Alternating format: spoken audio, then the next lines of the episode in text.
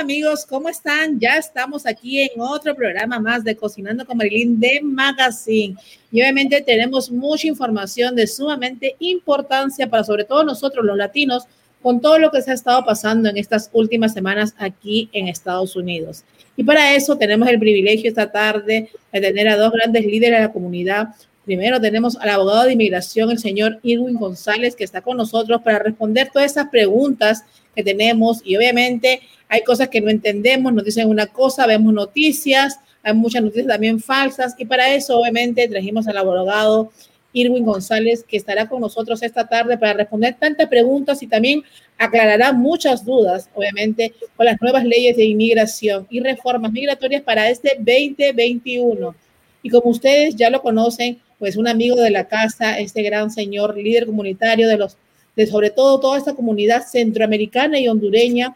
Está con nosotros el señor Juan Flores de la Fundación 15 de septiembre para que nos cuente todos los avances que él ha tenido, obviamente, en todas estas últimas semanas, donde él ha estado trabajando arduamente, pues obviamente con sus compatriotas centroamericanos para encontrar, obviamente, algún tipo de salida y solución en la situación de todas estas personas. Así que así empezamos el programa. ¿Cómo está, señor Juan Flores? Buenas tardes. Buenas tardes, eh, Marilyn. Estamos muy contentos de hoy estar acá en este prestigiado programa y junto al abogado Irving González. Claro que sí, yo creo que de este programa van a salir muchas dudas de las personas que las tienen y también vamos a poder orientar a muchas otras personas para que estén preparados de ser así, de poderse dar todo esto, que todas estas personas que están en estos momentos en alguna situación de inmigración no legal pueden llegar en algún momento a tener obviamente esa legalidad y ese sueño, yo digo de verdad americano que muchos desean y que cuando llegamos a este país, pues lo que queremos siempre como prioridad es estar pues legalmente aquí. Así que vamos a empezar, señor Juan, con el, señor, el abogado Irving González para que nos comience a hablar y preguntarle todas estas cosas que tenemos sobre la mesa. ¿Cómo está, abogado? Buenas tardes. De lo más bien, eh, de lo más bien, y usted cómo está. Muchas gracias por la invitación. Bueno, felices abogado de tenerlo aquí porque se dicen muchas cosas, se hablan, se ven en las redes. Un día vemos en la noticia algún dato, después vemos otro dato y en realidad pues nuestros compatriotas latinos, vamos a decirlo así, se confunden, ¿no? Sabemos que un juez federal bloquea de forma temporal la orden del presidente Biden que es para paralizar las deportaciones por 100 días. Previo a esto, venían diciendo que esto iba a darse y que esto era la puerta para una reforma migratoria, que este 2021 venían muchas soluciones. Entonces, muchos de nuestros compatriotas, pues, y obviamente hermanos hispanos y latinos se alegraron, pero al encontrar esa noticia, entonces no saben y vuelven a encontrar ese futuro incierto. Pero, ¿qué nos puede usted decir, obviamente, desde el plano legal y cómo están las cosas?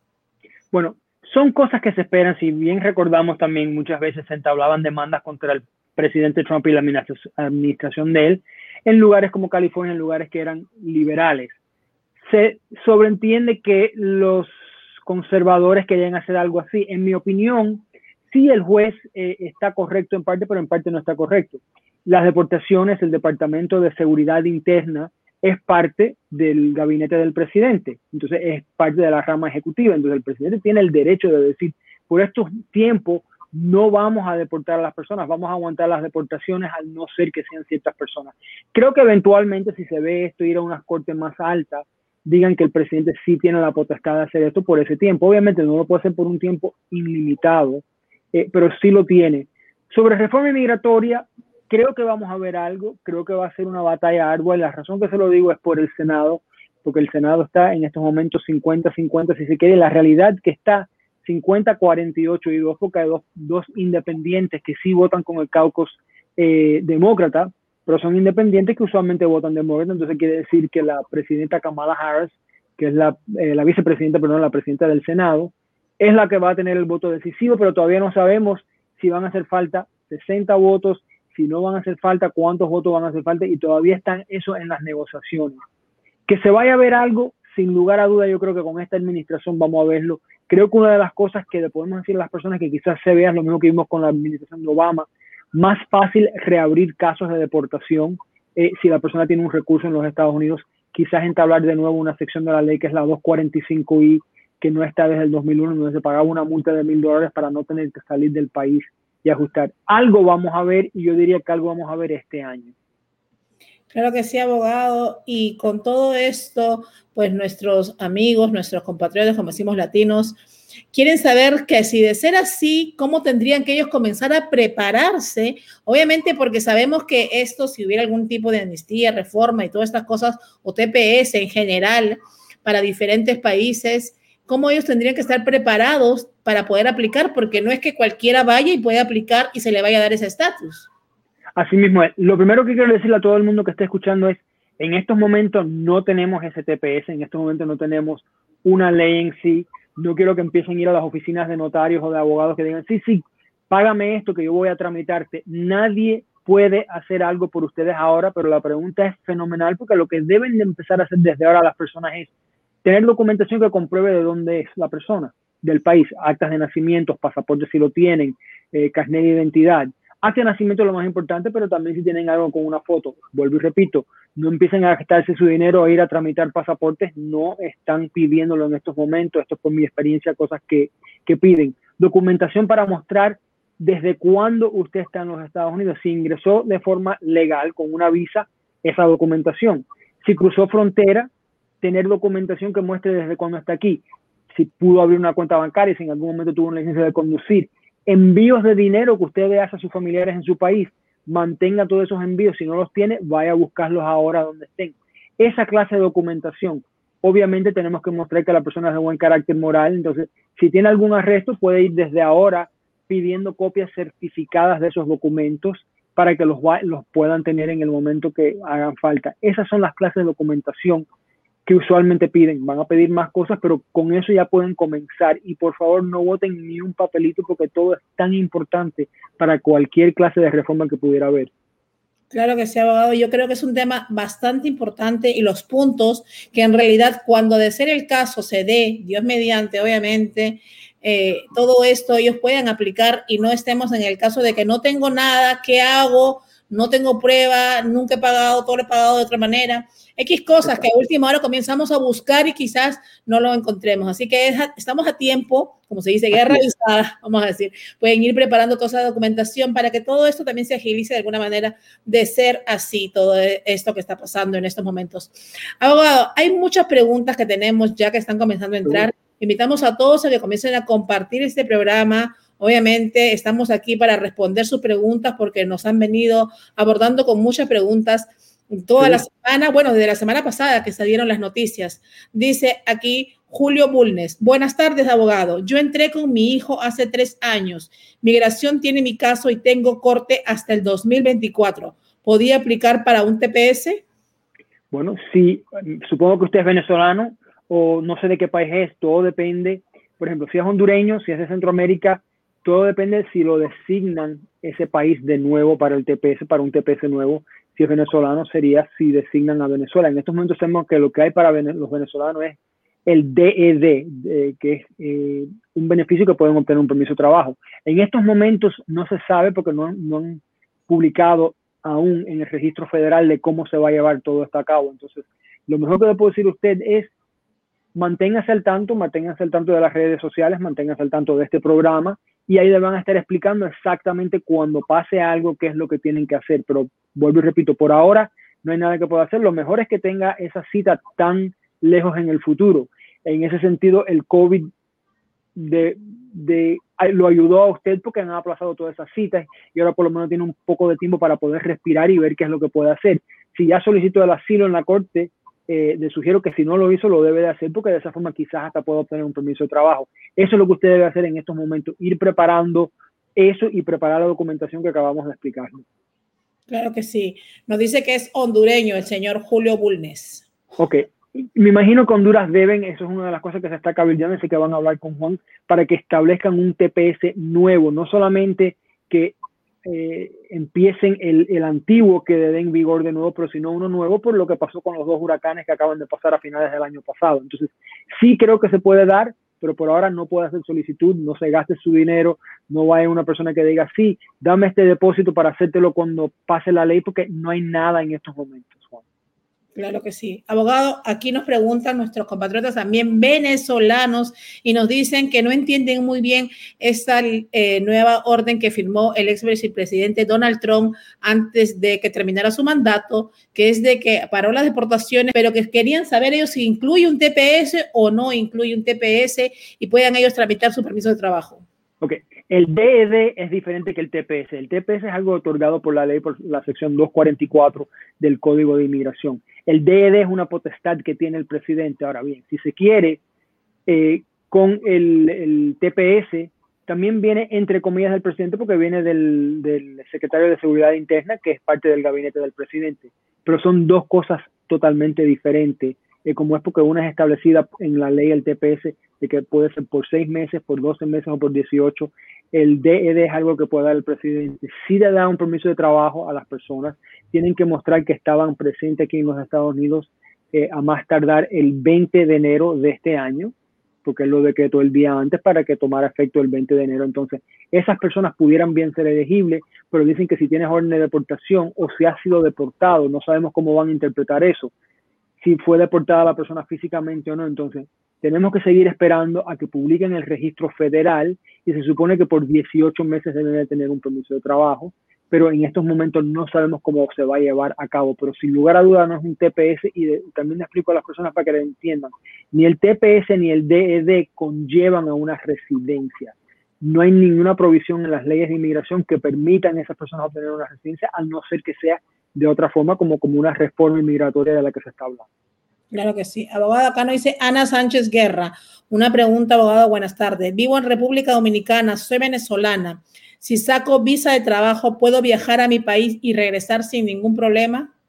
Bueno, si usted tiene una visa de trabajo en los Estados Unidos, que los Estados Unidos le haya permitido, sí, usted puede viajar con esa visa de, trabajo. Ahora bien, no le voy a decir sin problema porque en estos momentos por lo de la pandemia no sé qué tan fácil con una visa laboral va a ser ni ingresar por primera vez, ni si regresa a su país o cualquier otro país de regresar acá. Entonces, si tiene la visa laboral, mi opinión es quedarse acá, estar trabajando acá hasta que digan sí, en estos momentos ya se puede cuando empiece a disminuir los problemas que tenemos por la pandemia, porque he escuchado de algunas personas que tienen visas laborales y están en sus países o en un tercer país a donde viajaron sin poder entrar en estos momentos acá a los Estados Unidos. Claro que sí. Abogado, acá hay, bueno, vamos a responder las preguntas que podamos, obviamente, por Dice, abogado, soy de Honduras. Hace poco consulté a un abogado y me dijo que mi caso está bueno, pero que inicie por llenar una solicitud de visa juvenil para mis hijos. Pero en eso escuché hablar del TPS. Entonces no sé si continúo con la aplicación de mis hijos o espero a ver si se da el TPS. Ok, supongo que sus hijos estén aquí. Lo que no entiendo de una visa juvenil, si hay una provisión en la ley que dice si la persona está acá y es, menor de 18 años, pero no está con los padres aquí. Entre comillas, los padres lo abandonaron o la persona vino para sola y los padres están en su país. Eh, esas personas pueden solicitar, no es una visa juvenil, pero pueden solicitar un derecho de que lo califiquen como un juvenil en los Estados Unidos y poder obtener la residencia de esa forma.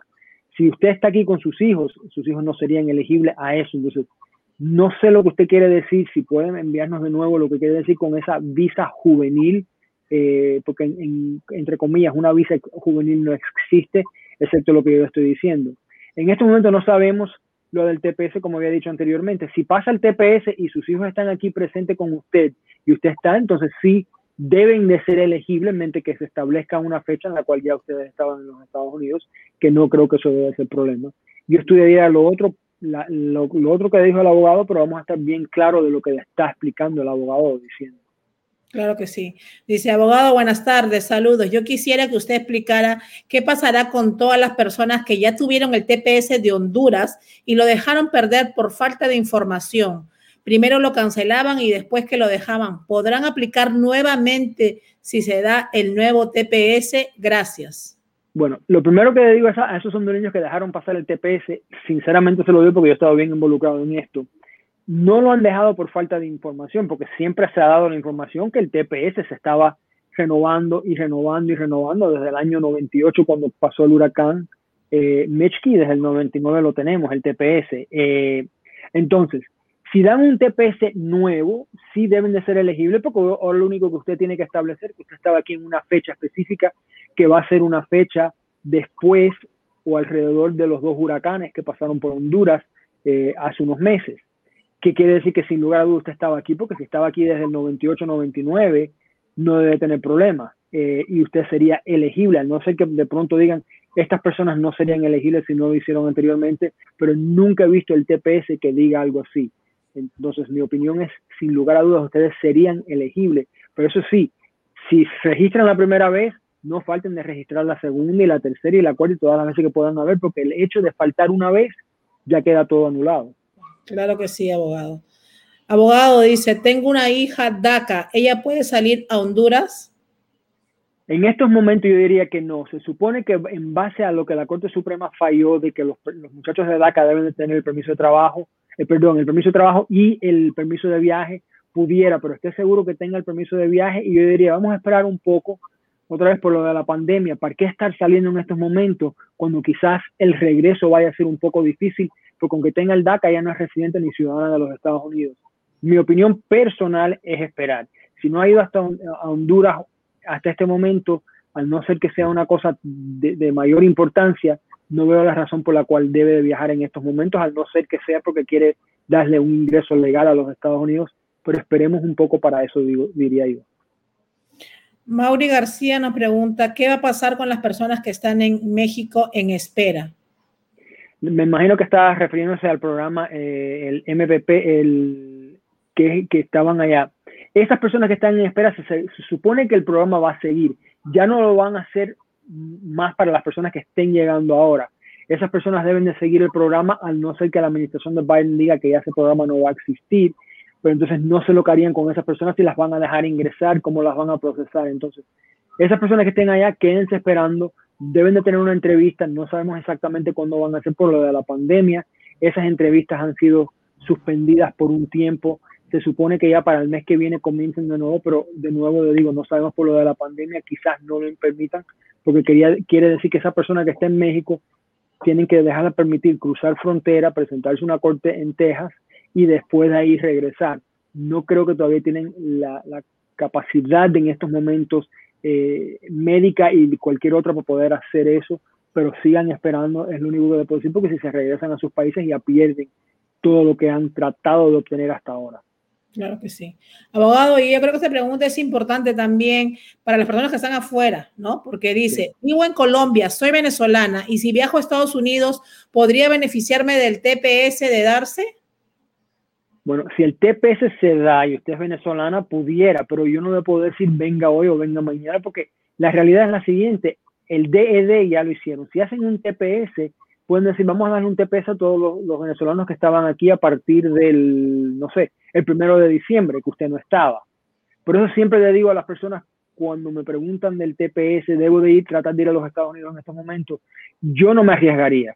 Yo en el 99 me invitó el canciller de Honduras a ir a hablar allá con un grupo, eh, aquí, una organización acá de los Estados Unidos, para eso mismo, para explicarle, mira, ya establecieron el TPS, si ustedes cruzan frontera ahora, se van a estar arriesgando y no van a ser elegibles. Entonces, ahí lamentablemente tuviera que decirle, yo no sé si usted sería elegible o no, porque no sabemos qué fecha van a designar, si es que designan el TPS como la fecha clave para haber estado presente en los Estados Unidos. Claro, dice. ¿Y los que tienen orden de deportación pueden calificar para el TPS? Sin lugar a dudas. El TPS específicamente dice si la persona tiene orden de deportación es elegible. La única forma que una orden de deportación hace a la persona inelegible es que esa deportación fue en, en, los últimos cinco años y fue efectuada. Quiere decir que inmigración cogió a esa persona y la llevó para Honduras y volvió a cruzar. Si fueron en esos cinco años, la persona no sería elegible. Si no, y la persona nunca ha salido de aquí, sin lugar a dudas es elegible. Yo tengo decenas de clientes que tienen orden de deportación que son eh, hondureños, que son nicaragüenses, que son salvadoreños y todos tienen eh, su TPS sin problema, mientras que no tengan problemas con la justicia. Claro que sí. Dice, abogado, cuando yo entré me agarró migración, pero me deportaron a México. ¿Cree que tenga problema para aplicar a un TPS? Entré en el 2005. Bueno, me gustaría saber de qué país es usted. Supongo que es de Honduras, un país centroamericano. Entonces, Si lo enviaron a, México, al no ser que usted dijo que era mexicano, me imagino que no fue una deportación. Lo regresaron, no le permitieron la entrada a los Estados Unidos. Eso es una cosa diferente a lo que yo estaba hablando en estos momentos. Pero si usted está en los Estados Unidos desde hace tanto tiempo, sí sería elegible al darse un TPS. Claro que sí. Obviamente no sabemos fecha, cuándo entraría en vigencia los TPS, eso no depende obviamente. Lamentablemente yo quisiera poder decirle, mire, ya todo el mundo lo tiene, pero lamentablemente no es así. Creo que vamos a ver algo. Tenemos la persona en la Casa Blanca eh, apropiada para esto, eh, que hace tiempo que no tenemos alguien así en la Casa Blanca, por lo menos cuatro años. Eh, y creo que sí, creo que se va a dar algo y creo que va a ayudar a muchas personas, pero no sabemos la fecha, quisiera poder decírselo. No se desesperen, por lo menos están acá, sigan esperando que sí hay una luz eh, para ustedes. Claro. Abogado, eh, yo tengo una pregunta. Tengo tres hijas nacidas aquí en USA. Tuve una orden de deportación en el 2010. No salí. ¿Tengo posibilidades del TPS? Si establecen el TPS y usted es de un país que es designado para el TPS, sin lugar a duda lo tiene. El hecho de que tenga las tres hijas nacidas aquí en sí no tiene que ver. La orden de deportación, no importa como le digo, usted sería elegible para el TPS porque usted sería de ese país designado y estaría aquí en la fecha designada si está aquí desde el 2010. Y esta pregunta de la señora Delia Dolores dice, ¿y cuál es la diferencia entre el TPS y el asilo político? Bueno, déjeme explicarle. Si usted gana el asilo, porque hay una diferencia. Muchas personas me dicen, yo soy asilado. Pero cuando me dicen que soy asilado y hago más preguntas, me dicen, no, no, yo solicité el asilo. Eso no es ser asilado. Asilado es que le concedieron el asilo. Una gran diferencia, si la persona tiene concedido el asilo, esa persona al año y un día de haberle concedido el asilo, tiene el derecho a solicitar la residencia de los Estados Unidos. Con el TPS nunca conlleva a una residencia. Si la persona es asilada, sí tiene un problema que no lo tiene con el TPS. Esa persona no puede regresar a su país hasta no hacerse ciudadano. Porque si, regresa, si regresa a su país, aún como residente, pueden rechazar esa residencia porque usted obtuvo esa residencia a través de un asilo y le pueden decir, bueno, pero usted tiene problema en su país porque usted está regresando a su país. Entonces, esa es la diferencia. Ahora, si estamos hablando de solicitar el asilo, la diferencia es que, bueno, si solicita el asilo está pendiente un estatus tiene que ir a una entrevista, comprobar algo del asilo. Si usted es elegible y cree que tiene un buen caso para el asilo, haga su solicitud de asilo. Y si se da el TPS, también haga su solicitud de, TPS. Yo tengo muchos clientes así también. Nunca deje una de la mano, porque con inmigración usted puede tener más de una solicitud a la misma vez. Claro que sí. Abogado, y esta sería la última pregunta y pasamos con el señor Juan Flores, me imagino que quiere hacer otra pregunta. Dice, mis papás son residentes aquí en Estados Unidos, pero por el tema de la pandemia quieren regresarse a mi país de origen. ¿Perderían ellos su residencia? No pierden la residencia si no están fuera más de seis meses. Eh, ahí, pueden tener problemas al ingresar. Si están fuera más de un año, sin lugar a duda van a perder la residencia.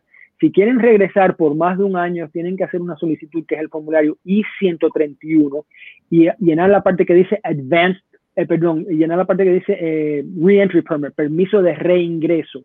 Es como si fuese un pasaporte para los residentes y con eso pueden estar fuera hasta dos años, lo que no pueden salir hasta que no tengan eso en las manos. No se vayan y, dejen su residencia por dada.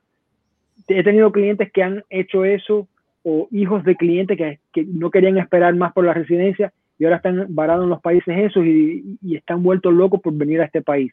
No se vayan sin el derecho a ingresar aquí de nuevo y no se vayan rechazando la residencia porque a la larga le va a hacer falta. Claro que sí, increíble, abogado. Tenemos una cantidad de preguntas, nos gustaría responder todas, pero obviamente el tiempo lo amerita. Pero ya saben, ahí está el abogado, el teléfono del abogado de inmigración Irving González es el 305-374-4343 y también pueden seguirlo en Twitter, abogado Irwin. Vamos a pasar, abogado, con el señor Juan Flores, que me imagino que también tiene alguna pregunta para toda esa comunidad hondureña y centroamericana. Está bien.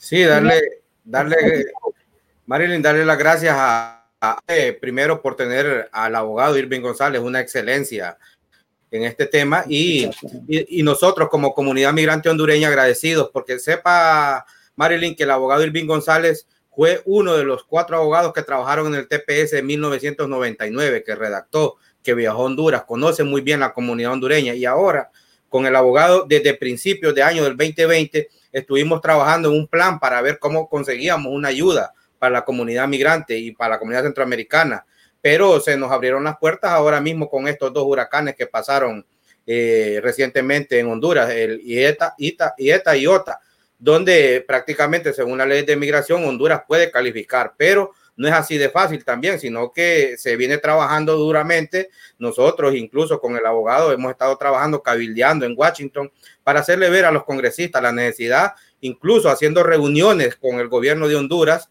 en Washington también, para explicarles y, ayudarles eh, con la experiencia que tiene el abogado y con la Fundación 15 de septiembre para gestionar este TPS a principios de año, en diciembre, el, 4 de diciembre, se hizo una petición por parte del Estado de Honduras, pero al presidente saliente Donald Trump, donde prácticamente quedó, quedó en nada, pues quedó en la mesa, pero ahora ha surgido luz al final del túnel cuando la congresista Norma Torres y el congresista Albio Cires ha, ha enviado una carta al presidente John Biden para que podamos tener un TPS, no solo los hondureños, sino que también los salvadoreños y agregar nuevamente a los guatemaltecos. Y nos sentimos felices con el abogado y todo el equipo de la fundación, porque es parte, producto del trabajo que hemos venido haciendo arduamente, incansablemente, incluso ahora en giras.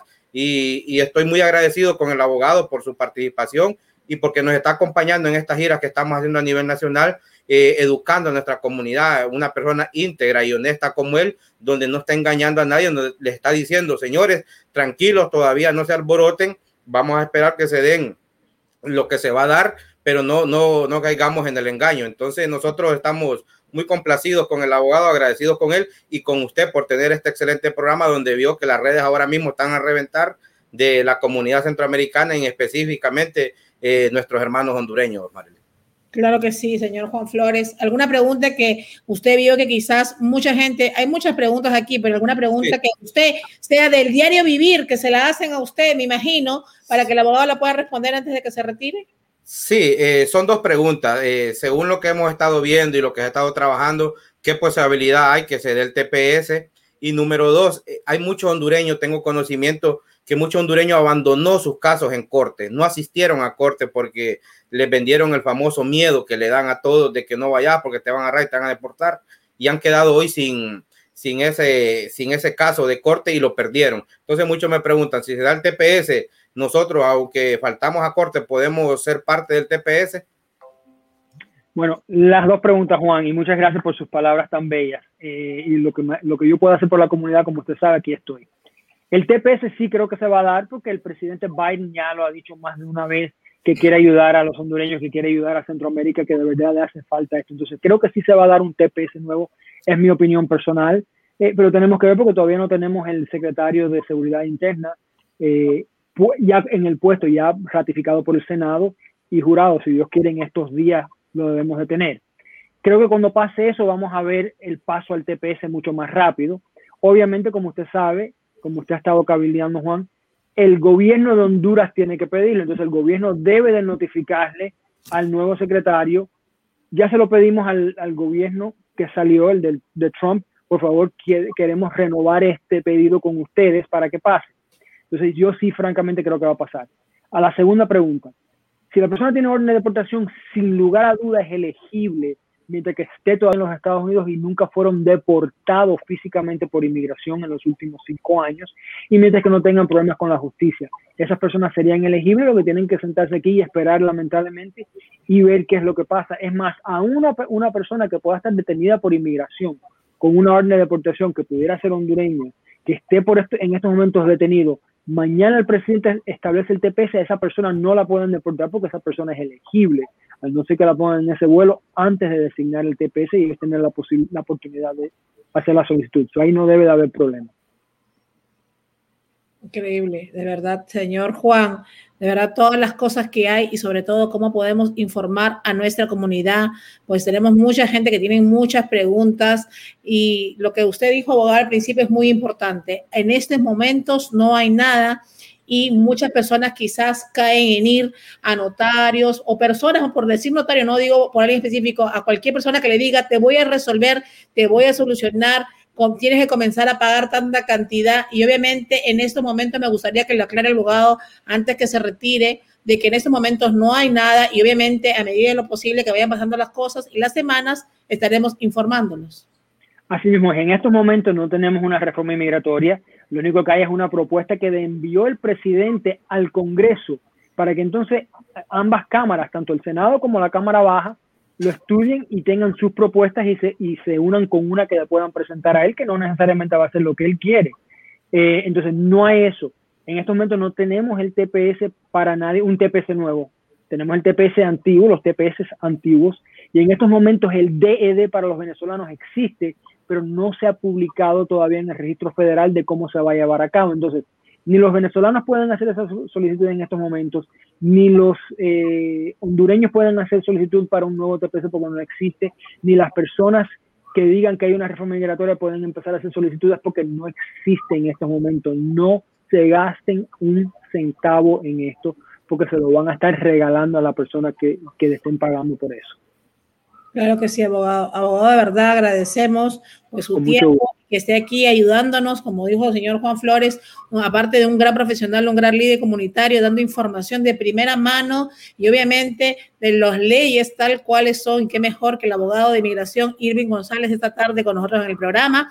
Los teléfonos están en pantallas y también las redes del abogado. Los teléfonos son el 305 374-4347. Pueden llamar si tienen algunas dudas, algunas preguntas y obviamente eh, tomen nota y consejo de los profesionales. Abogado, muchas gracias. Extendemos acá un saludo. Bendiciones y esperamos tenerlo pronto otra vez aquí en nuestro programa para tantas preguntas que quedaron de verdad sobre la mesa.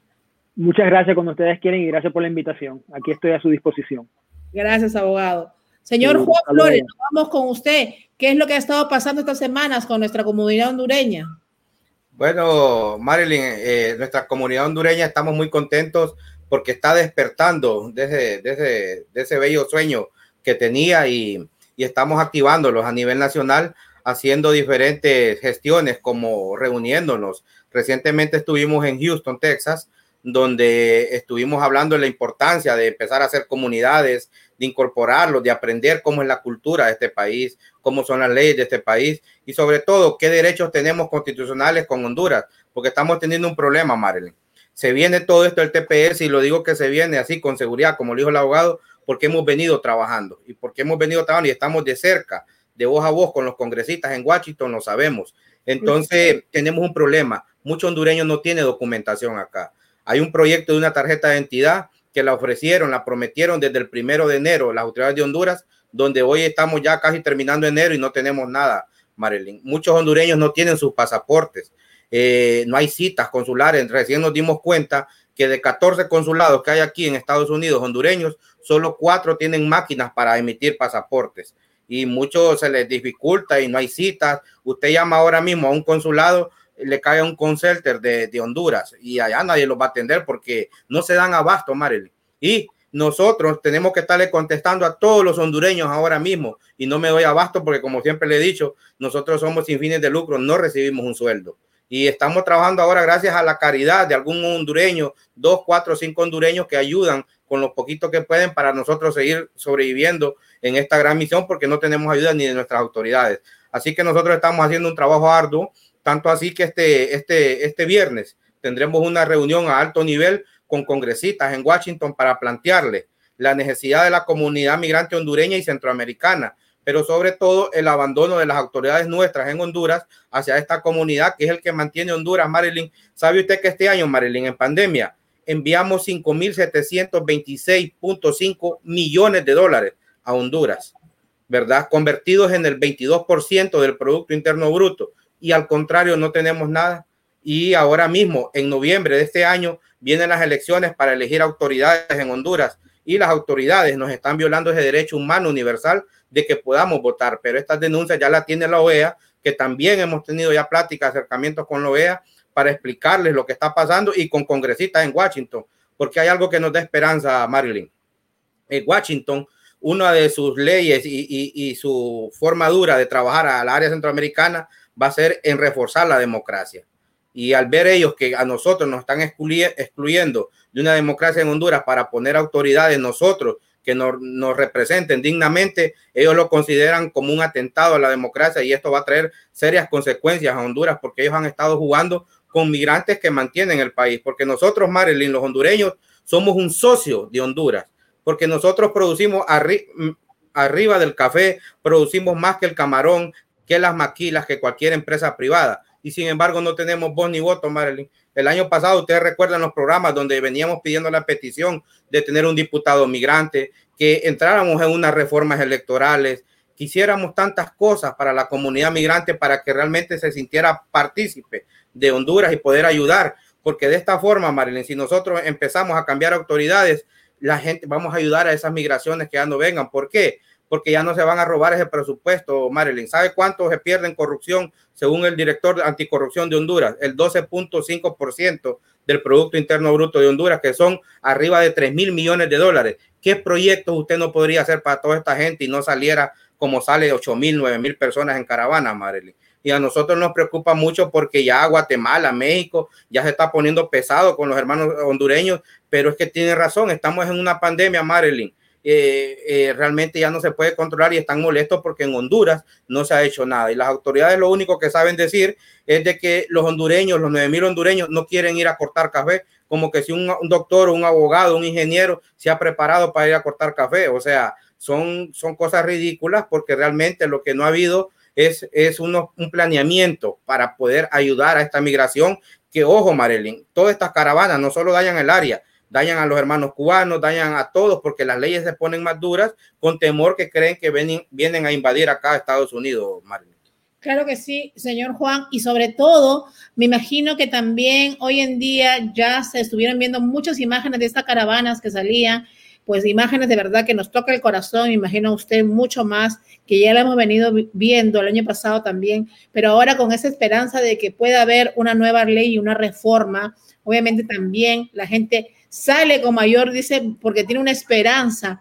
Yo quiero que usted les recomiende algo a todas estas personas que todavía están allá en Honduras, ¿no? Y quizás al ver estas noticias dicen, yo tengo que salir pues contra viento y marea, como esté, como sea. ¿Qué le diría a usted a sus compatriotas hondureños? Mire, Marilyn, nosotros hemos estado haciendo foros informativos y hemos sacado la conclusión que el migrar no es la solución, porque hoy Honduras lo que más exportan son seres humanos, o sea, prácticamente esclavos.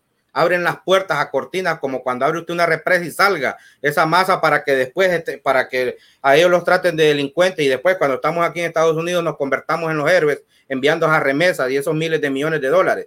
Yo lo que les digo a mis hermanos compatriotas es que no hay condiciones para entrar a Estados Unidos. No es fácil. La ley de, de migración son sencillas. Si usted califica, usted puede tener un beneficio. Muchos hondureños están saliendo porque no hay trabajo, están desesperados, hay angustia, no hay salud, no hay medicina. Pero eso, eso, ese rechazo hay que hacérselo a su diputado, a su alcalde, a su presidente que escogieron y decirle, señor, ¿por qué no me estás dando las condiciones? Porque aquí prácticamente no hay condiciones también. Aquí hay muchos hondureños que están viviendo en Estados Unidos. En una base de datos que yo tengo, Marilyn, están pareciendo de trabajo. Al final se viene atrapado y quien más sufre la familia porque se desintegra, Marilyn. Quedan separados los hijos, los abuelos, los tíos y es un solo desastre. Pero la única forma que podemos cambiar es esto, incluyéndolos en los actos democráticos para poder escoger autoridades que realmente quieran hacer algo con el país. Pero si todos salimos, allá vamos a dejar los mismos que sigan, aunque ellos van a quedar sembrando el café que quieren que ellos siembren, pero realmente esa no es la solución y por eso nosotros estamos abogando a hacer conciencia que los hondureños que estamos acá podamos ejercer el sufragio, votar en noviembre para cambiar autoridades y que cambie esto. Y por eso nosotros hemos pedido ya el apoyo de la OEA y del Congreso de Washington para que nos ayude a este proyecto porque debemos de sociabilizar también de que si se da un TPS no son para los que están entrando ahorita, posiblemente puede ser para los que entraron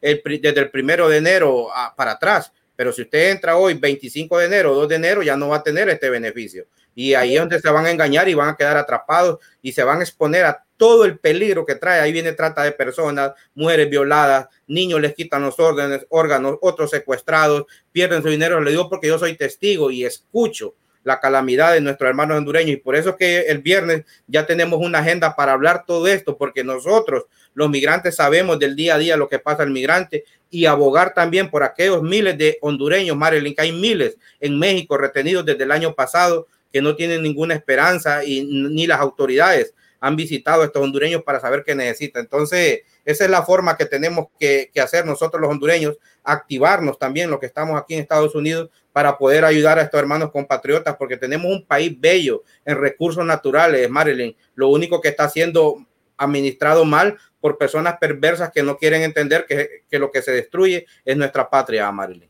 Claro que sí. Señor Juan Flores, imágenes desgarradoras que se ven a diario y sobre todo que el gobierno no hace nada. Vemos gente golpeada, maltratada, pues vamos a decir así, muros completos de, policías y gente armada pues para que no dejarlos pasar. Entonces, estas imágenes tienen que parar, no pueden seguir siendo así, sobre todo para tanto personas, seres humanos que arriesgan todo por buscar un futuro mejor para sus familias. Sobre todo entendemos la situación que pasaron con los huracanes. Hay familias desesperadas completamente. Sabemos que usted con su fundación 15 de septiembre ha venido trabajando arduamente para poder obviamente de alguna manera aliviar ese dolor, pero pues esperemos que, para las personas que se encuentran aquí, ese TPS ya se dé y también obviamente que las cosas se arreglen, como usted dice, desde la base, que es de allá, desde Honduras, para que estas caravanas no se sigan viendo y estas imágenes no sigan dando la vuelta al mundo, no solamente con personas mayores. Hemos visto, como usted dijo, cantidad de niños y bebés, mujeres embarazadas, mujeres mayores, personas mayores viajando para buscar un futuro mejor. En realidad, cuando vemos estas imágenes no podemos de sentirnos mal y pensar de que bastante complicada es la situación que se vive en estos momentos, no solamente en Honduras, sino en todo Centroamérica.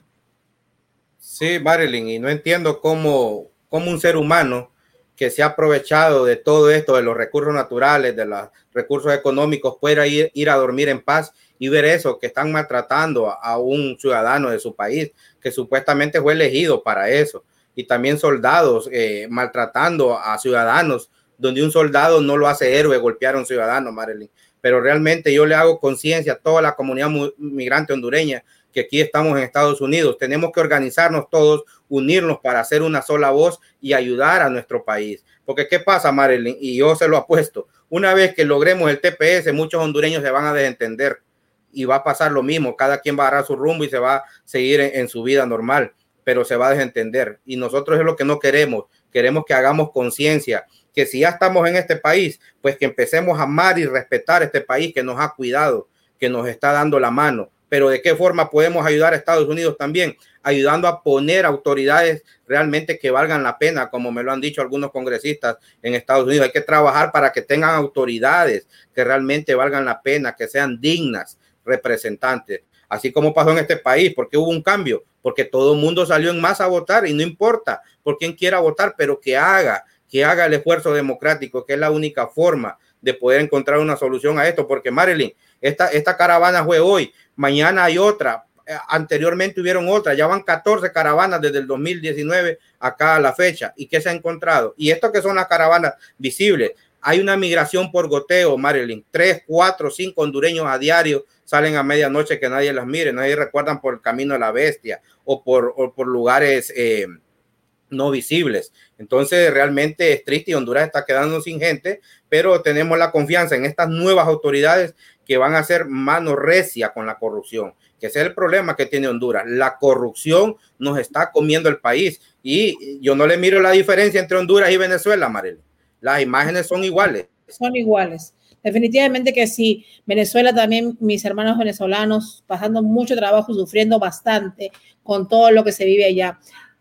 Señor Juan, queremos invitar a todas las personas, obviamente, que compartan este programa. Ha habido mucha información con el abogado, ahora con usted, no solamente para Centroamérica, sino también para Venezuela y para todos los latinos en general que están buscando esa tan anhelada residencia o estatus legal de alguna manera o TPS. Y también queremos invitarlos a que se suscriban a nuestro canal de YouTube, obviamente, que compartan el programa. Eh, nos dice la producción que vamos a estar regalando dinero hoy al finalizar el programa, como siempre. Pero para eso tienen que haberle dado like a nuestra página, haberse suscrito a nuestro canal de YouTube y obviamente haberlo compartido lo más que puedan en diferentes grupos. Esta información es sumamente importante y sirve de mucha ayuda a nuestra comunidad.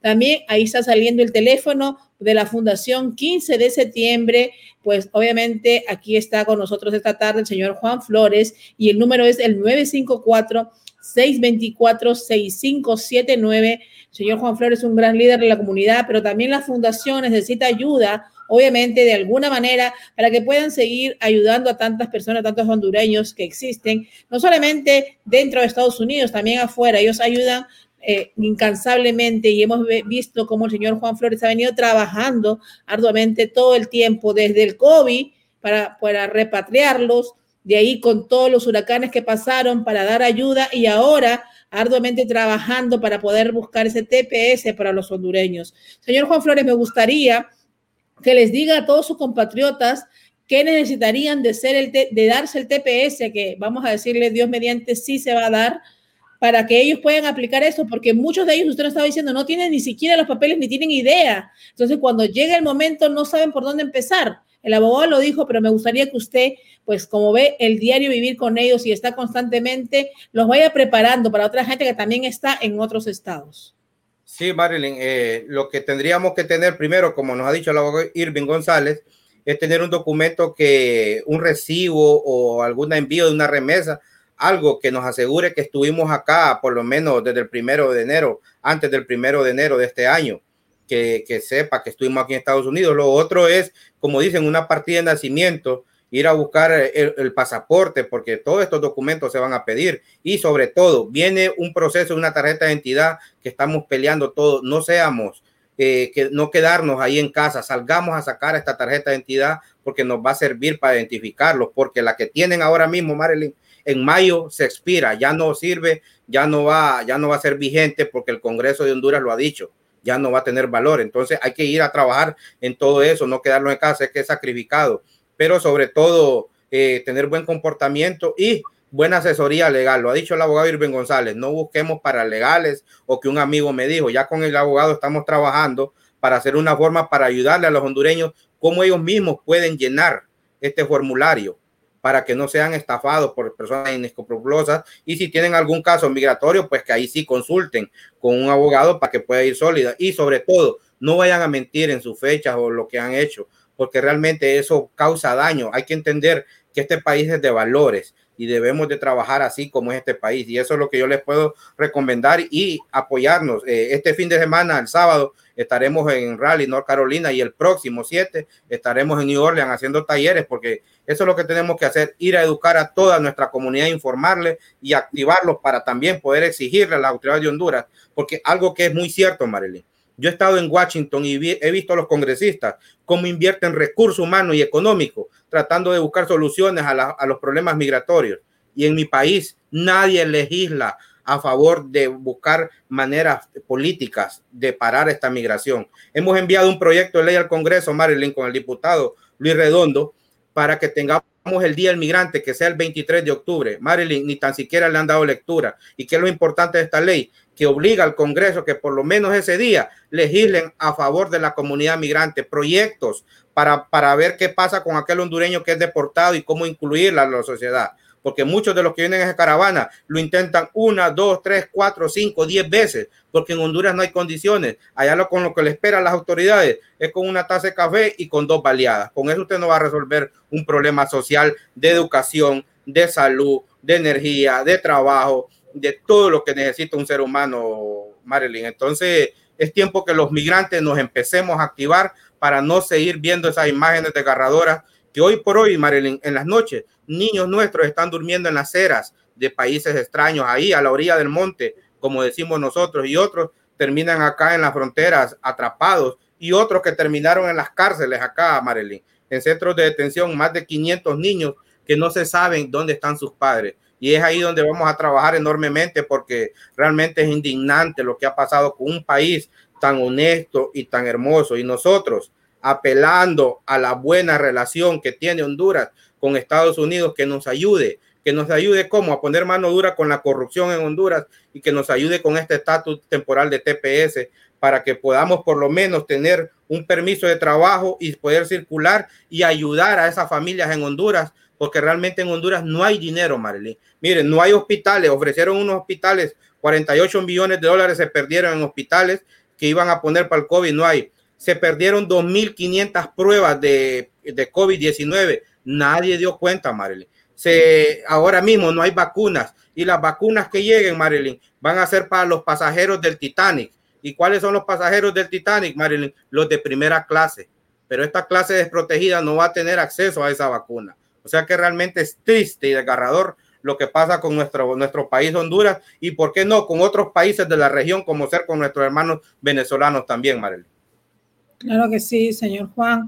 Señor Juan, estamos el programa transmitiendo desde la ciudad de Miami y obviamente usted tiene mucha conexión y mucha gente que conoce aquí, pero también para sus hermanos hondureños, obviamente todos esos hermanos de nosotros que están en otros estados, también pueden llamar y comunicarse con usted porque ellos allá quizás no hay estos movimientos. Usted está yendo con, también con estos rallies, pero ¿qué manera ellos pueden comunicarse con usted a través de los teléfonos? Porque hay gente que está en otros estados y nos está escribiendo que quieren saber más información de todo esto, que donde se encuentran obviamente no hay esta información. Sí, nosotros estamos aquí en la sede que es Miramar, Florida pero ya estamos haciendo grupos de acopio y haciendo alianzas con otra organización, por ejemplo, New Orleans, que hay una organización que se llama eh, Organización de Familias Unidas en Acción, que quiero darle, darle eh, las gracias por el trabajo que hacen por la comunidad migrante. También la señora Leticia, que New Orleans es la comunidad migrante más antigua que tenemos los hondureños. Desde hace, desde hace 60 años fueron los primeros migrantes que llegaban ahí por trabajo Hoy esa comunidad está en completo abandono, Marilyn. Yo estuve hace poco, yo lástima ver las condiciones que viven muchos hondureños y sin esperanza. Pero lo que estamos haciendo son talleres. Eh, ya, por ejemplo, en Houston tenemos a la, señora Alma. Eh, vamos a armar otro taller en North Carolina, en diferentes ciudades. ¿Y cómo pueden contactarse? Entran a la página Fundación 15 de septiembre en Facebook, en Twitter, eh, en Instagram y también pueden marcar al teléfono 954-624-6579 y el que no pueda asistir, pues que nos ayude económicamente, como una señora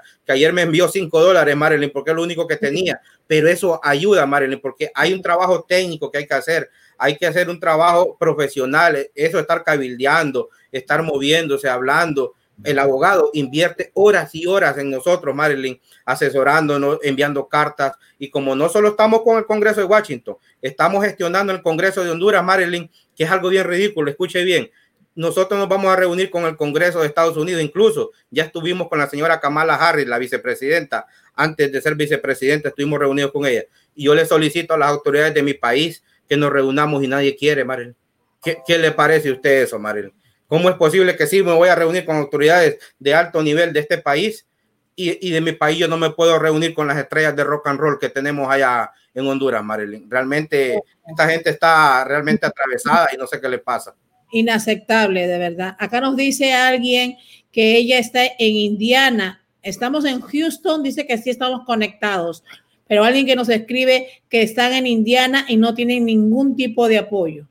Correcto, eso es lo que, lo que le estamos haciendo nosotros es que un grupo de hondureños se ajunten ellos, los que van a la iglesia y diga, habemos 20, 25 y me llaman Juan, ya tenemos un local, tenemos todo listo y véngase y programamos y vamos haciendo un calendario. Ya el calendario lo tenemos ahora mismo este mes en North Carolina, eh, estaremos este, este sábado. El próximo sábado estaremos en New Orleans. Luego el próximo 13 estaremos en Tennessee. Y así vamos a ir buscando New York. Después bajaremos acá a Miami y toda esta gente, porque Marilyn, la comunidad migrante hondureña es rica. Mire, los hermanos venezolanos, la mayoría están aquí en Estados Unidos y aquí en, la Florida, perdón, algunos en Nueva York y a otros dispersados en Texas. Nosotros tenemos en California, en Texas, Ohio, eh, toda la Florida. Tenemos en, en North Carolina, Sur Carolina, Tennessee, New Orleans.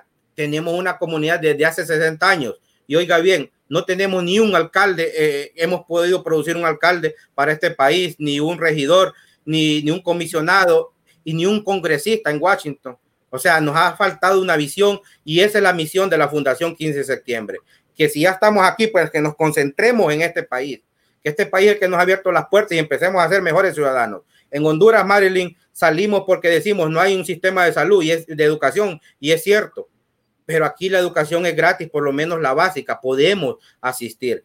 Le voy a contar una anécdota, Marlene. El año pasado hicimos un foro sobre educación e inmigración, previniendo todo esto que se iba a venir la pandemia, fue en enero, me recuerdo. Invitamos al ministro de, de Educación de Honduras, le enviamos toda la agenda y teníamos todo listo. ¿Cuándo se paró él que no quiso venir? Cuando empezó a preguntar, ¿quién va a pagar los viáticos? ¿Me entiende? Como si un funcionario tiene que acercarse a la comunidad y decir qué tienen, qué podemos hacer. Hoy, si hubieran venido, hubieran tenido ideas para, para darle clases en línea a estos niños. Hay un millón de niños sin ir a la escuela Honduras ahora mismo, Marilyn. ¿Qué futuro depara un país así con esa ignorancia? Y están ahora mismo en plena campaña política irresponsablemente, llevando masas de hondureños, invitándolos tal vez por una semita o una bolsa de café. Eso es lo que invitan esta clase política que también ha sido culpable. Todos, Marele. Aquí no es de que solo una persona.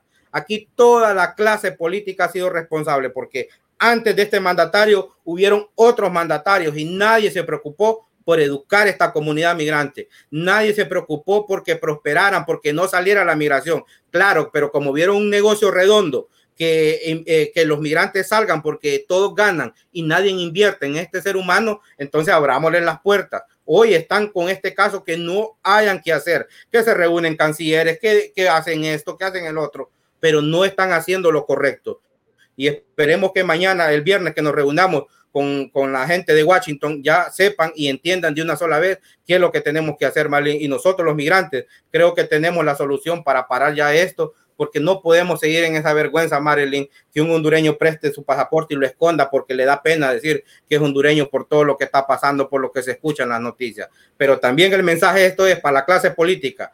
Tengan cuidado porque si ustedes están jugando con nosotros los migrantes, ya no lo vamos a permitir porque de cada hondureño que hay aquí en Estados Unidos, hay cinco familiares que dependen de nosotros y nosotros los vamos a dirigir a decirle, usted va a votar por fulano porque fue el único que nos apoyó y nos ayudó y se está comprometiendo, pero comprometiendo serio, no como antes venían a comprometer a la gente acá y le daban una charamusca, como dicen en mi país, que tal vez lo que me están escuchando saben lo que significa esto, es un juguito y con ese juguito y con una fotografía, con un personaje de estos que no son estrellas de rock and roll, simplemente son algunos políticos de aldea que eso es lo que son porque no han tenido una visión y hoy ellos todos han empujado estas masas de hondureños a salir así, niños abandonados por todos lados y niños separados. Y eso ya no lo vamos a permitir nosotros los migrantes, Marilyn, porque hoy sí nos empoderamos nosotros los migrantes y hoy sí ya no vamos a aguantar más mentiras de ellos, Marilyn. Claro que sí, señor Juan. Pues de verdad que más palabras, obviamente, yo creo que no podemos añadir. Usted ha sido bastante claro y conciso con toda la problemática que se está viviendo Ojalá que hubiera más líderes como usted de cada país para que represente y mueva todas esas masas. Nos dicen cuándo van a Boston y también a Orlando, que necesitan pues también en esos países, en esos estados y en estas ciudades, acá en Orlando, que es la misma Florida, orientación para su comunidad hondureña. Ya tenemos en Orlando al señor José Pinto, que está organizando, pero se les hace difícil. Él los invita para que coordinemos y le dice, no, que hoy es domingo y no puedo, estoy cansado que es un problema de actitud que tenemos, Marilyn, que debemos de, debemos de cambiar esa actitud porque se le queremos darle la herramienta. También en Tampa tenemos a la señora Lurbin, pero todo el mundo está dormido, Marilyn, que ese es un problema que también tiene la clase migrante hondureña, su actitud. Si es bien, la clase política ha tenido culpa, nosotros también, Marilyn, porque nosotros también eh, les enviamos dinero allá a Honduras para todo que si quiere fulano le enviamos que sutano, que hasta la novia invisible que ni conocen Marilyn le mandan remesa. Así es nuestra comunidad hondureña, pero nadie ha invertido en decir voy a, voy a invertir en un abogado de migración, voy a invertir en, eh, en mí, en mi educación, en formarme. No, y nos envejecemos acá y después en que terminamos, Marilyn, usted ha sido testigo en un ataúd vamos en un ataúd y en un avión y a dónde llegamos? A un, a un lugar donde ahora es desierto. Entonces, nosotros también debemos de ponernos las pilas, la, la comunidad migrante hondureña, ya que no podemos seguir, siendo eh, esperando que otros hagan y, y, nadie hacer. Y a los otros líderes comunitarios de otros países eh, que debemos de unirnos y hacer una sola fuerza, porque Marilyn, de este proyecto que nosotros estamos trabajando para poder tener democracia a los hondureños, van a salir otros proyectos para, para otros países, porque lo están viendo con buenos ojos, incluso las universidades de este país, porque ya hemos hecho foros y estamos preparando otro foro para demostrar que aunque estemos en el extranjero, somos ciudadanos en el extranjero, no somos ciudadanos de segunda categoría y debemos de exigir respeto y derechos. Y si no nos dan esos derechos, pues que el gobierno de Estados Unidos sancione a esos países profundamente si no nos quieren ayudar a ser parte también de una democracia, porque ¿cómo es posible que nosotros vamos a enviar casi 6 mil millones de dólares y no vamos a poder elegir nuestras autoridades. Eso, eso es ridículo, porque la mayoría de remesas que nosotros enviamos a Honduras llegan a los pueblos y los alcaldes, y los alcaldes tienen ese dinero y qué hacen con esos proyectos, Maril, qué hacen con esos dineros. Hay, hay pueblos que ni, ni un banco tienen, ni una pavimentación, ni una luz. ¿Cómo es posible que ahora mismo, en pleno siglo XXI, en el 2020-21, vamos a, va a estar un político de estos aplaudiendo porque está inaugurando un bombillo de luz, Marilyn? Eso, oiga, eso no puede ser, Marilyn. Increíble, señor Juan, de verdad que estos gobiernos, pues obviamente no solamente en Honduras, sino en todos los países allá en Centroamérica y Sudamérica, de verdad que solamente piensan en ellos y obviamente no ayudar a su propia comunidad. Acá nos dice, en Long Island hay muchos hondureños, pero nadie está informado, nos dice. Sí, es que ese es el problema, acá hay una desinformación porque tenemos otro problema, Marilyn el hondureño se ha convertido prácticamente en un fanático de Facebook, de fake news, de amarillismo, pero nada de educacional. Y mira, a mí me habían llamado otras personas y me decían, Juan, es que tu página es muy seria y por eso la gente no entiende lo que vos estás diciendo. ¿Me entiende? Porque la gente quiere que yo ponga, no sé, hable mal, insulte a las personas. No podemos despotrificar a nadie, porque todos somos seres humanos y todos tendemos a equivocarnos. Entonces ese es el problema que tenemos, pero cuando es de esta información no les interesa, no les interesa y ese es el problema y por eso les digo, compartamos toda esta información porque lo que nosotros estamos haciendo es con sacrificio, con recursos propios. Usted es testigo, Marilyn, estuve contagiado de COVID, yo me recuerdo el último programa que hicimos el año pasado con COVID-19, yo todavía con usted hablando, diciendo a la comunidad y después de que terminé de hablar con usted, para el hospital, 15 días interno entubado y que casi me muero. ¿Y por qué? Trabajando por la comunidad. Y he pedido asistencia al gobierno de Honduras. He enviado un proyecto de ley que ya es ley, Marilyn, desde el año pasado, que el gobierno ayude a organizaciones hondureñas que puedan ayudar a desarrollar estas comunidades. Se hacen los locos, Marilyn. He enviado un proyecto de ley para hondureño que muera por COVID-19. El gobierno automáticamente, sin mucho papeleo, pueda repatriar a esos hondureños que se hacen los locos, Marilyn. Hay un fondo de 5 millones de dólares, que es el producto de la remesa, cuando usted envía a Honduras, lo cambia, el Banco Central se lo da a Cancillería para proyectos de comunidad migrante. ¿Qué pasa? Nadie da cuenta, Marilyn, de eso. Entonces realmente hay un solo desastre acá. Eh, la comunidad hondureña está indignada completamente, pero con indignarnos no vamos a hacer nada. Hay que aprender a seguir instrucciones, hay que aprender a educarnos y hay que aprender lo que vale la democracia. Ya lo vieron acá en esa toma de posición, lo importante que es la democracia. Y eso es lo que debemos de hacer para toda la región. Pero en este caso es lo que estamos abogando nosotros los hondureños, ser incluidos en la democracia y poder votar, pero nos están negando ese derecho humano y constitucional de poder votar porque no tenemos una tarjeta de identidad. Y sin esa tarjeta no lo vamos a poder hacer, Marilyn.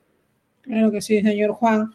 De verdad que quedan muchos puntos sobre la mesa y muchas preguntas de la gente que está en sintonía esta tarde. Pues trataremos que la próxima semana usted, pues obviamente debido a su tiempo, nos puede, estar con nosotros y seguir compartiendo todas estas cosas que están haciendo usted y obviamente con el grupo de personas con el que trabaja de la Fundación 15 de septiembre, pues trabajando, como se dice, por amor a su comunidad y a su al prójimo en realidad de verdad que, señor Juan, usted es un ejemplo a seguir, siempre lo hemos dicho, mucha gente que está conectada, mucha gente que tiene preguntas, pero esperemos que ese TPS se dé y que las cosas se puedan resolver desde donde sale en realidad, que es desde allá, desde Honduras, con los gobernantes que están allá. Y obviamente pues vean por su pueblo que es en realidad los que lo eligieron a ellos.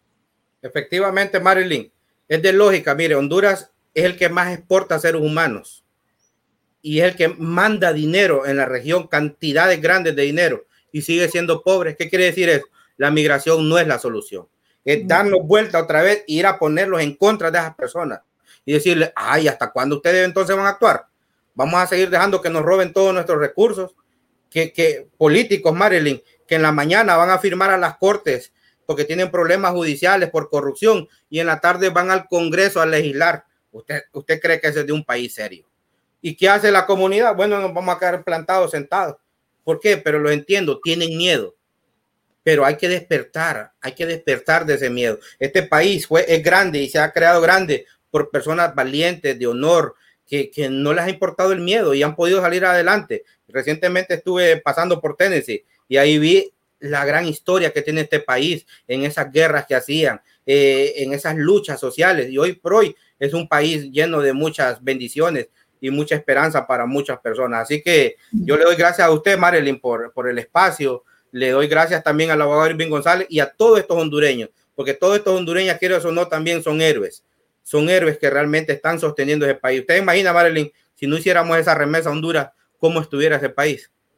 No, imagínense, no podría, no podrían. Entonces, por eso mismo, pues tienen que ver, invertir en sus ciudadanos, ayudar a sus ciudadanos y también a la gente que está afuera, como usted. No es posible que los gobernantes no puedan usted hablar con ellos para mejoría en realidad de la situación del país. Todo eso debe cambiar este año y seguro que sí lo logrará. Sabemos que ha venido trabajando arduamente para eso, señor Flores, y sabemos que logrará este 2021 muchos cambios para su amada Honduras. Y obviamente en consecuencia seguirá también para Centroamérica. Y esas leyes a la larga, como usted dijo, beneficiará también a otros, pues obviamente latinos dentro de Estados Unidos y también a los que están afuera.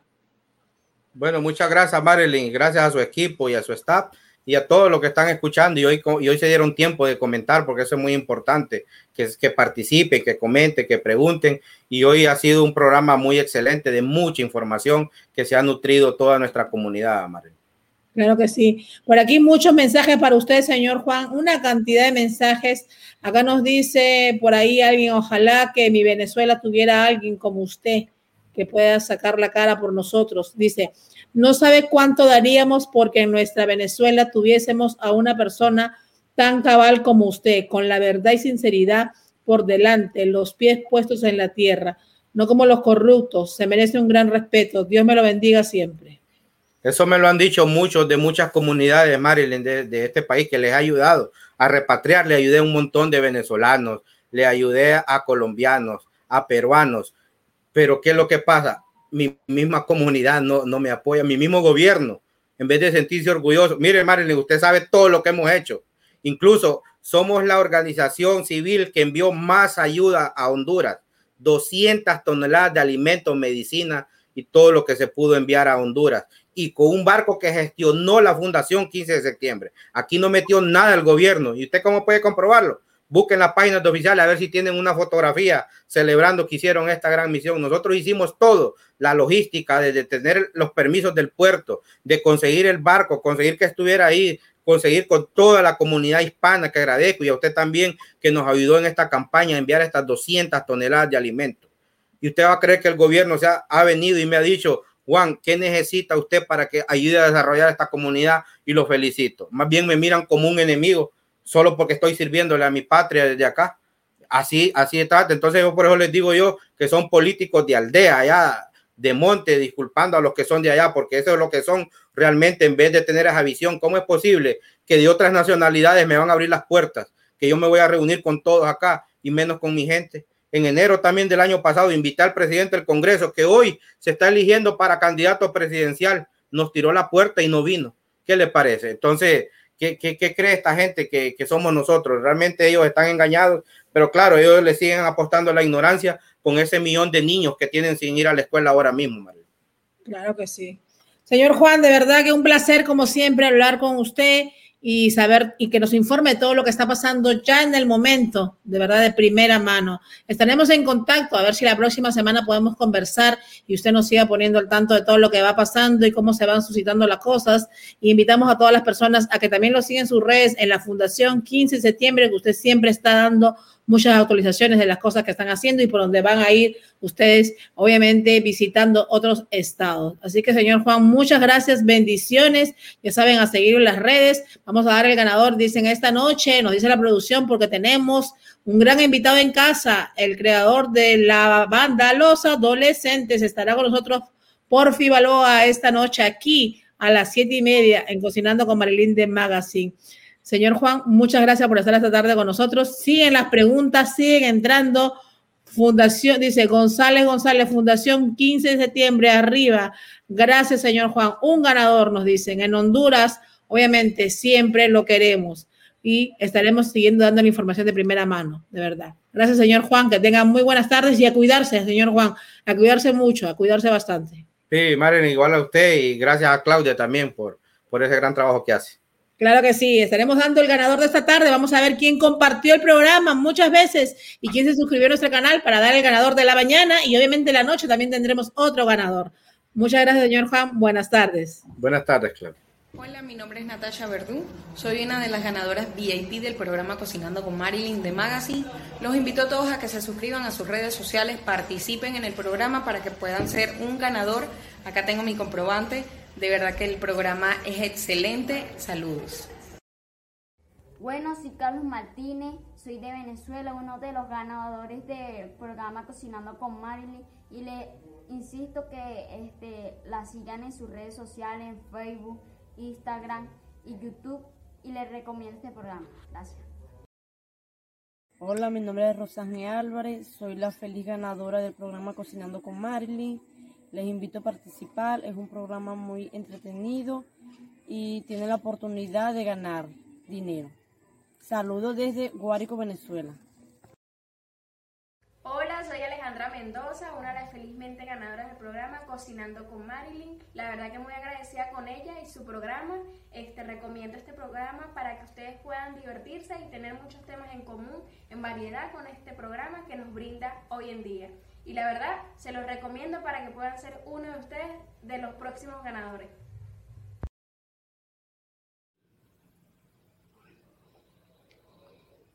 Buenas noches de Venezuela, de Villaycura, Estado Aragua. Me siento muy feliz de haber concursado en el programa Cocinando con Madeline. He ganado un premio. Me siento muy feliz. Hasta pronto. Espero volver a participar en el concurso Cocinando con Madeline. Muchas gracias, gracias, gracias. Chao y hasta pronto.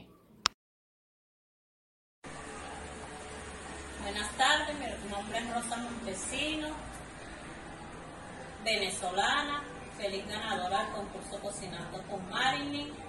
Los invito a suscribirse al programa Cocinando con Marilyn a través de las redes sociales Facebook, WhatsApp, YouTube, ya que es un programa maravilloso donde se educa, se informa, se entretiene, se incentiva espiritualmente y económicamente a sus seguidores. Gracias Marilyn te deseo que este año 2021 sea un año lleno de bendiciones, en prosperidad, salud, amor, unión, comunicación para ti, familias y equipos de trabajo. También te deseo un feliz cumpleaños, aunque sea un poquito tarde. Que Dios derrame sobre ti muchas bendiciones y el universo a tu disposición. Gracias, Marilyn. Mil bendiciones. Estoy súper contenta porque tengo aquí dos regalos. Gracias al programa de Marilyn de Magazine, Cocinando con Marilyn de Magazine. Voy a abrir mi regalito a ver qué tengo por aquí. A ver, a ver, a ver. ¡Oh, my God! ¡Qué belleza! Gracias, Marilyn. Y por aquí hay otro regalito. A ver, a ver, a ver. Besada por el éxito de Marisol Casola. Wow. Mejor imposible. Muchísimas gracias.